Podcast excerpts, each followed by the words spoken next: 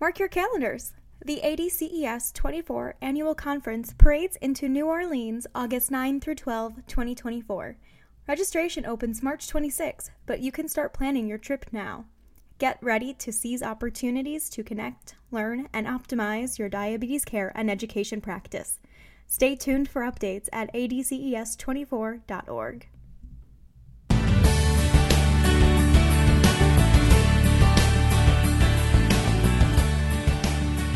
Hello, and welcome to ADCES's podcast, The Huddle Conversations with the Diabetes Care Team. In each episode, we speak with guests from across the diabetes care space to bring you perspectives, issues, and updates that elevate your role, inform your practice, and ignite your passion. I'm Jody Lavin Tompkins, Director of Accreditation and Content Development at the Association of Diabetes Care and Education Specialists. Our guest today is Amy Hess Fischl, a dietitian and certified diabetes care and education specialist who is also board certified in advanced diabetes management. Amy works with both adult and pediatric populations at the University of Chicago's Kovler Diabetes Center.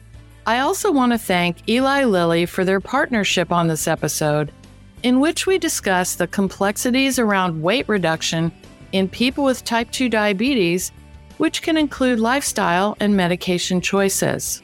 Amy, welcome to the huddle. Such a pleasure to be here, Jody. Before we get into today's discussion, would you like to tell our audience a bit more about yourself and your work and how it relates to this topic? Well, of course. I have been a registered dietitian nutritionist for 25 years working with people with diabetes for that same amount of time. And during my 25 years, weight reduction has been a conversation that is first and foremost on most people's minds. So it's not, it's something that I'm very comfortable having a discussion with and an honest conversation with people with diabetes, how to successfully do that. Well, thank you for that, Amy. And I know it is a common uh, discussion people have. And as we know, people with type 2 diabetes and obesity are at higher risk for cardiovascular events. So, is there any evidence that weight reduction in this population has benefits? And can you tell our audience more about this? Oh, absolutely. And I think that we don't really talk about this enough. But of course, the American Diabetes Association Standards of Medical Care for Diabetes recommends that people with type 2 that we see uh, that weight reduction of just 3 to 7%.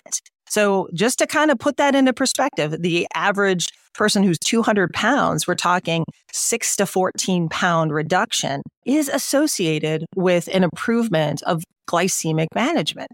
Also, the look ahead or the Action for Health and Diabetes study uh, really just focused on lifestyle intervention really showed us that for people with overweight or obesity with type 2 diabetes, um, they found that weight reduction was associated with reducing their medication burden for all their other conditions, as well as improvements in their mobility and their quality of life. So, of course, this study really just highlighted what we knew, but really just solidified the fact that just small reductions really have an impact. Now, finally, we know that weight reduction of 10%, so take that 200 pound person, we're talking 20 pound plus, is associated with significant health benefits and a reduction in cardiovascular risks. So, really, really highlighting the fact that we want to quantify that amount for people with diabetes to just understand that just these small amounts are going to have a really big difference in their overall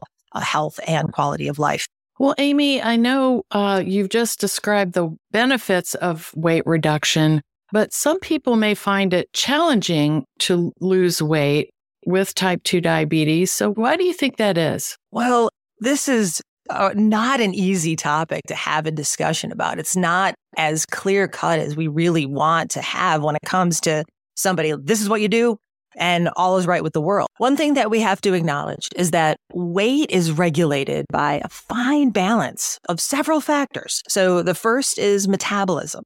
So one thing that we have to acknowledge is that as people lose weight, there is a reduction in that metabolic rate as well.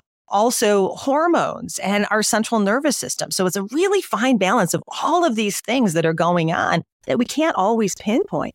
So we also have to think of other factors that we have no control over. So we could be talking about someone's gender or their genetics, but we do have some control over the other things like our glucose management. You know, again, treating hypoglycemia or the amount of hypoglycemia that somebody has, because that's going to add lots of calories as well that people may not necessarily consider.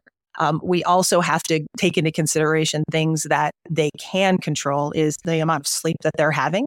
Um, as well as their food intake, which are the two biggies that um, a lot of people aren't necessarily um, you know, thinking about as much. Now, the other piece that we have to talk about is weight regain. Um, and this is so very common. So in, in people with overweight or obesity and type 2 diabetes, we see that after they've reduced their weight, almost 80% of them are going to regain in the absence of lifestyle changes. Uh, so it's crucial that lifestyle is still the cornerstone of diabetes self management. And it should be continued even when starting any types of other medications so we can see that successful weight reduction. Also, hormones and the central nervous system are all working together uh, when it comes to weight. So it's not as easy of a conversation as we'd like to see. Well, Amy, you mentioned the challenges for weight reduction as well as the benefits and the importance of continuing to work on lifestyle. But what about weight reduction associated with incretin based type 2 diabetes medications? Why is now a good time to talk about that? Well, you took the words right out of my mouth is that weight reduction for people with type 2 diabetes, heck, for anyone, you know, is challenging. And that's why we're talking about it because of that challenge. Now, thanks to the progress in scientific research, we see now that the addition of pharmacological tools that may make for the first time a significant impact in weight reduction outcomes as part of people's diabetes self management. And this is really exciting. So, if we do start someone with type 2 diabetes on an incretin based diabetes medication that has the potential for weight reduction, is there anything we need to pay attention to or be aware of? Of course. When starting someone on these medications, it's really helpful to note that they can delay gastric emptying as well as increase satiety. Now, why does that matter? You know, some considerations that we really have to focus on is that people are going to feel less of the need to want to eat. I mean, some people are going to find that they want to eliminate meals altogether which of course is going to reduce their overall healthfulness of their eating plans. Now, what I've commonly seen is that when people take these medications, you know, they're mentioning that they just don't feel like eating all their regular meals or they're eating a lot smaller portions. And so really the conversation should be surrounding the selection of nutrient dense foods. Now, what do I mean by nutrient dense foods? You know, uh, the foods that really have the most bang for their buck, you know, again, those that are going to have uh, more vitamins and minerals. So we're talking kind of whole foods, fruits, vegetables, you know, so think dietary guidelines for Americans. You know, again, that's, you know, what we really want to try and be focusing. And I think this is a good time to kind of reassess because a lot of people kind of forget what they should be eating in fact, you know, just yesterday in clinic, I had three separate conversations with people that are on medications and they said, you know, one said, you know, I'm just skipping meals. I, I just, I only want to eat one meal a day, but I am interested in making sure that I am eating healthfully. Uh, so how can I incorporate, you know, some healthful snacks? Cause I'm willing to do that. Whereas two others are saying, you know, I'm just eating smaller portions. Let's kind of go over what am I supposed to be eating? Because again, because I'm eating smaller portions, I'm not eating as much. Uh, I want to make sure that what I am eating is going to meet my needs. So again, it's really all about the person that's in front of us and individualizing for their goals and needs. But, you know, again, really starting that conversation. And I'm lucky that, you know, a lot of my patients are saying, hey, let's talk about this. Uh, but we we also have to acknowledge that there are a lot of people that aren't going to want to start the conversation. So we have to. Right. So, Amy, uh, thank you for sharing those experiences because your experiences are really interesting. And it sounds like you're emphasizing protein, micronutrients, fiber, and fluids. But can you expand for our audience more on how you counsel people who have reported these changes in their eating patterns? Of course. And again, as a registered dietitian nutritionist, I am lucky, you know, and a certified diabetes care and education specialist that I can spend a lot more time with patients. So we can really kind of dig in and talk. But once they've started therapy, you know, I really want to assess their food intake overall and, you know, what they eat and drink just to confirm what is their nutrient status. And, you know, all that really means is just how much are you eating? When are you eating? You know, why are you eating? And really just to um, identify do we need to make some adjustments to reduce their risk of nutrient deficiencies? Now, as I mentioned before, you know, nutrient dense foods is kind of the buzzword, but it really is um, just foods that are rich in vitamins, minerals, and other nutrients that are important for our health. And, you know, again, we want to go back to the dietary guidelines for Americans and say, all right, let's reduce our saturated fat, our added sugars, our sodium, you know. And so what we're really kind of talking about with people is you know, again, how many fruits and vegetables are you eating? What are your whole grains? Are you having non-fat and low-fat dairy? You know, are you having more fish and seafood than, you know, other, you know, higher fat types of meats? You know, are you having unprocessed lean meats and poultries, nuts and legumes? So we do know that you know, as a society, Americans just don't eat enough fruits and vegetables. And so that's really where I kind of like to say, all right, can we increase those fruits and vegetables on a daily basis and just start where they are? Can we just add one? That would be fabulous. Um, again, really looking at um, grains. But again, the serving size. I think that we really do have to hone in a little bit more. That a lot of people think an entire plate of pasta or rice is a serving. Uh, where, you know, again, if you put your fist together, that's pretty much, you know, what a typical serving is. So we do want to kind of step back a little bit and say, hey, you can get all of these and still have those smaller portions that you're eating. But again, it's all about the planning that we're doing. So it's, you know, kind of making that concerted effort to focus on, again, is my eating pattern as a whole meeting those minimum requirements um, to make sure that we're getting all the nutrients that we need. Now, also, one thing that we sometimes forget, because if somebody's forgetting to eat, they might be forgetting to drink as well. So we want to make sure that people are uh, incorporating fluids into their life, not enough that they're going to float out of their office or out of their home, but, you know, again, making sure that they're consuming enough. Uh, however, you know, again, we do want to make sure that if somebody has any kidney uh, concerns or any any renal issues, that we're making sure that we're individualizing for their needs as well. Also, we know that if patients are really struggling to maintain kind of that quality in their, their eating patterns, it's important that they reach out to their healthcare providers and really see if, if it's necessary to have supplements. Now, dietary supplements are not for everyone, and I want to be very clear about that. Um, but again, it is just important that we do assess that if somebody is truly missing many meals and there's not any chance that they're going to be able to incorporate the minimum requirements that they're supposed to be having per day, it's a really good idea um, that we kind of reassess that. And again, it's it's important to either talk with a registered dietitian, a nutritionist, or your healthcare provider to see what is going to be right for you, depending on that person's um, needs. And also, there is a tip sheet that kind of goes over a lot of the things that we've just discussed. Uh, that is uh, found in the resource section of this page. Well, Amy, this has been a great discussion about nutritional considerations.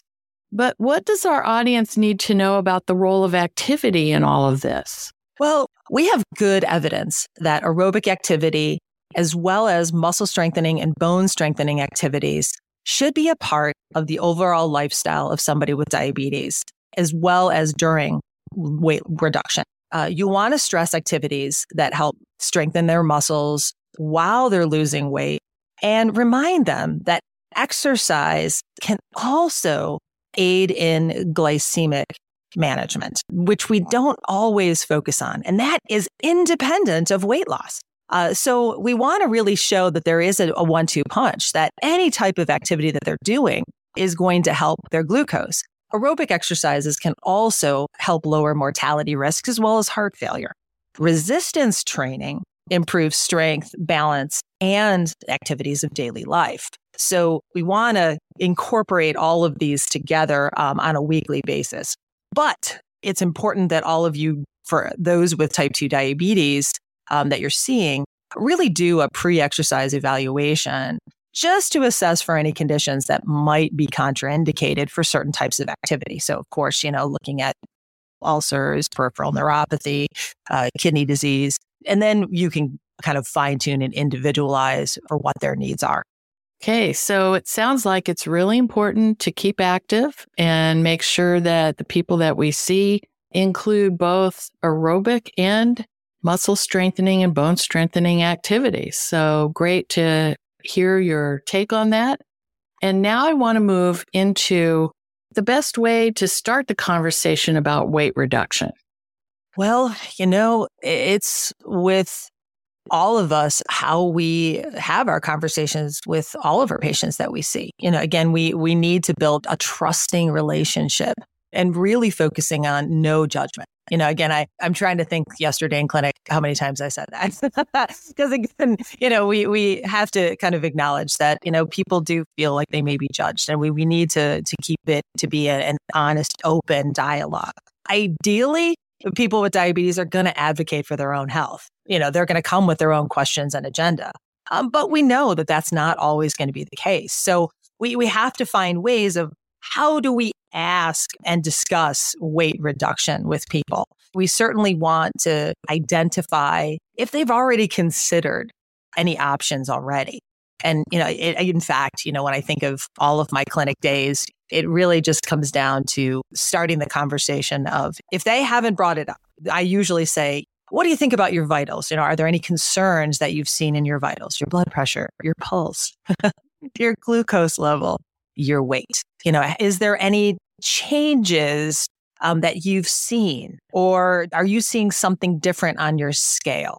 You know, and that sometimes just opens up the conversation to be able to say, yeah, you know, I have noticed I've gained some some weight. Uh, and then I can at least say, all right, can we talk about weight? You know, but if, you know, somebody is kind of bringing it up already saying, you know what, I have seen that I've increased my weight and it's a little frustrating to me. And that just kind of opens the door to be able to say, what do you find frustrating? You know, again, what are your goals? What have you really tried to meet them already? And, you know, looking at those short and long term goals and kind of going back to our previous conversation of three to 7% reduction, you know, really putting in and quantifying in their goals that, you know, again, yes, weight reduction is important, but even any small amount of weight reduction that you're going to have is still going to improve your overall health. And we have to really um, hit that home with people, um, but really having that honest discussion that we want to help them to make their goals a reality.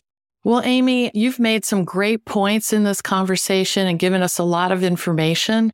Do you have any other closing thoughts for our listeners? Absolutely. Yeah, I, I, think that first and foremost, we have to acknowledge the complexities of weight reduction in people with type 2 diabetes, as well as the factors that are actionable for your patients.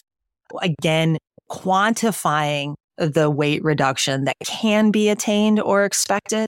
But just be sure that your patients understand that it does go hand in hand with healthful eating choices.